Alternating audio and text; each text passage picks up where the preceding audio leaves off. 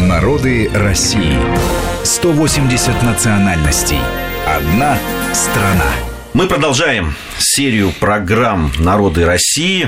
В студии Вести ФМ Гия Саралидзе. У меня сегодня в гостях Дмитрий Функ, заведующий кафедрой этнологии исторического факультета МГУ, профессор, доктор исторических наук. Дмитрий Анатольевич, рад вас вновь приветствовать в нашей студии. Здравствуйте. Сегодня речь пойдет вновь о народе, который живет в Западной Сибири. Это шорцы. Очень любопытное э, само название, и очень любопытно, как называли шорцев э, русские, когда их встретили. Ну, во всяком случае, одну из частей э, шорцев кузнецкими людьми они их называли, потому что многие шорцы как раз занимались там и кузнечным делом и так далее. Ну, давайте вначале поговорим о том, сколько шорцев, численность этого народа, где они проживают. Хорошо. Шорцы действительно чрезвычайно интересная этническая группа, потому что, э, ну, вообще все мы привыкли э, пытаться что-то понять в происхождении, если такое в принципе возможно, говорить о происхождении того или иного народа. Когда мы говорим о шорцах, то практически ничего не понятно. Это набор родов, э, об истории каждого из которых, практически каждого из которых мы очень-очень мало знаем. Речь может идти лишь о 17-20 веках. В редких-редких случаях мы можем предполагать, что какой-то род, наверное, по названию хотя бы имеет отношение к чему-то такому более древнему. Шорцы э, получили свое имя довольно случайно, так получилось, можно сказать. В середине XIX века, как любят говорить этнографы, академик Радлов, а академику в то время было 23 года или 24, э, Василий Радлов приехал на ту территорию, которая сейчас известна как Горная Ширия, это юг Кемеровской области, и нашел какие-то группы родов, которые он посчитал, что, в общем, они не настолько далеки друг от друга, и, пожалуй, их можно обозначить как нечто единое. А как? И он выбрал Мотивы выбора совершенно непонятны. Он выбрал одно из родовых названий – Шор. Действительно, был такой род, и он до сих пор сохраняется в верховьях реки Кондомы.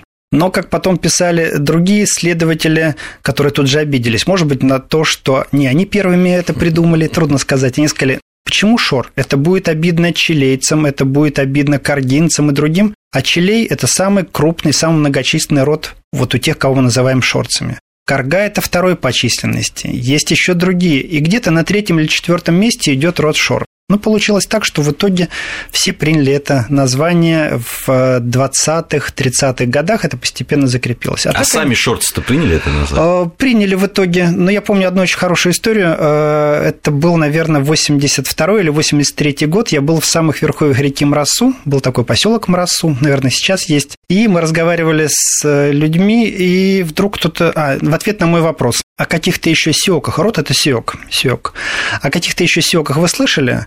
Э, народ задумался, ну, там стал называть какие-то наименования, а карга, как говорят, а они тоже шорцы. А Карга – это 50 километров от того места, где, вот от той деревни, где я работал. То есть часть родовых наименований все еще воспринималась как нечто чужое, далекое, далеко находящееся и не вполне как шорцы. Так что, в общем, не все просто. А вот это вот э, название татар-кижи или человек-татарин, оно тоже это к шорцам само относится? название относится и к шорцам в том числе. Они тоже тадар, так же, как телеуты, хакасы, кумандинцы, шорцы являются тадар. Возможно, это остатки какой-то средневековой общности, э, о которой я упоминал в прошлый раз. Но они еще и кузнецкие татары, потому что шорцы были известны как кузнецы. В 17 веке, когда пришли русские, они первым делом дошли до той территории, где Сейчас находится город Кузнецк, Новокузнецк.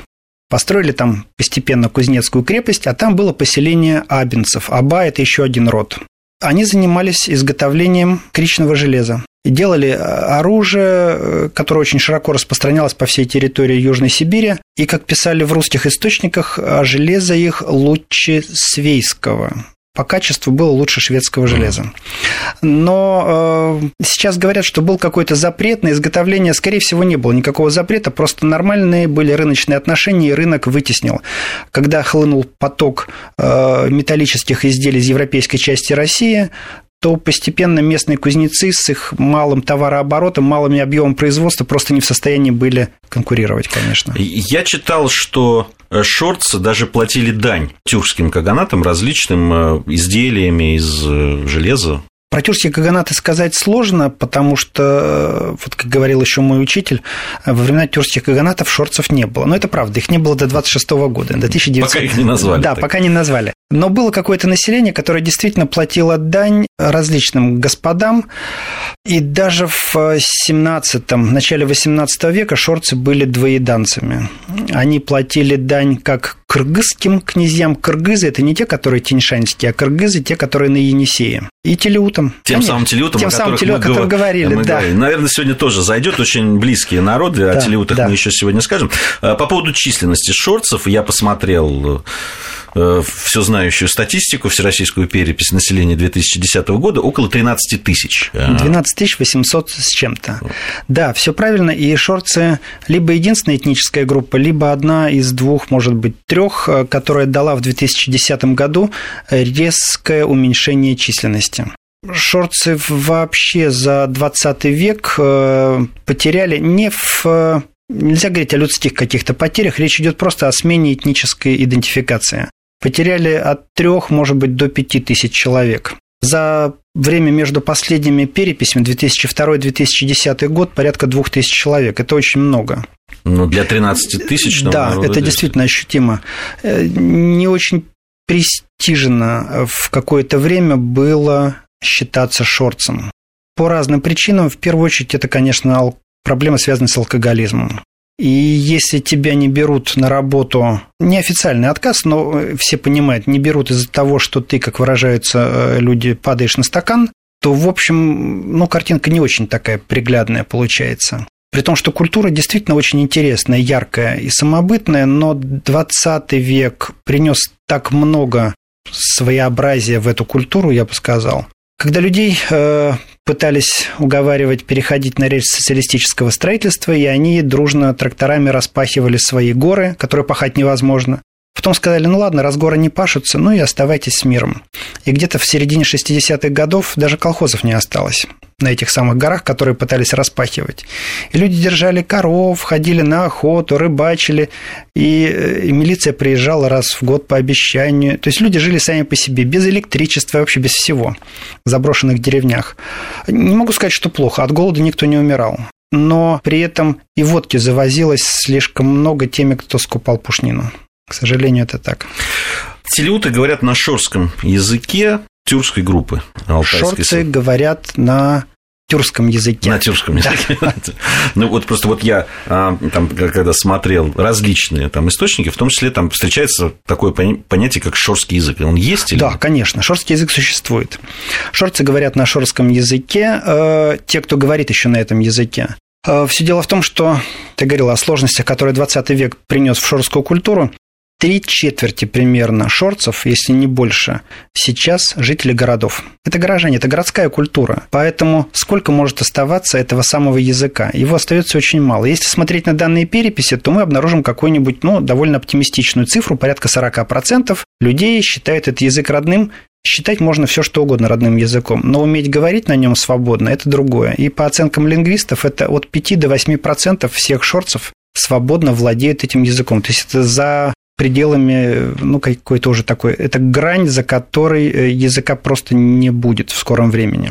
Язык состоит из двух диалектов – кондомский и мразский. Если бы границы проходили как-то иначе, если бы этнографы иначе, иначе проводили районирование Южной Сибири, и мразские шорцы стали бы хакасами, они говорили бы на хакасском языке. А кондомские шорцы, если бы вошли в состав алтайцев, они бы говорили на алтайском языке. Сейчас бы считалось так. Два довольно существенно различающихся диалекта. Ну, вообще, вот э, тоже я встретил такое разделение на степных и как раз кузнецких. Да, вот, э, а, это, это... Я, я бы сказал даже немножко иначе. Кузнецкие или их чаще называют степные и другая группа таежные. Таежные. Да. Те, кто в тайге, это в основном охота, собирательство, рыболовство, подсечно-огневое земледелие э, до какого-то времени, до, не знаю, середины, наверное, 19 века. То, что касается севера, это больше лесостепные районы. Хотя есть и тайга, но все-таки это больше лесостепные районы. Если мы продвигаемся постепенно с юго-востока на северо-запад в сторону города Новокузнецка. То есть, собственно, вот о Кузнецкие да, э, шорцы – это те, которые степные, правильно? Э, которые, они больше Тайга, плавно переходящая в лесостепь. Угу. Да. Это они больше занимались да. кузнецким делом.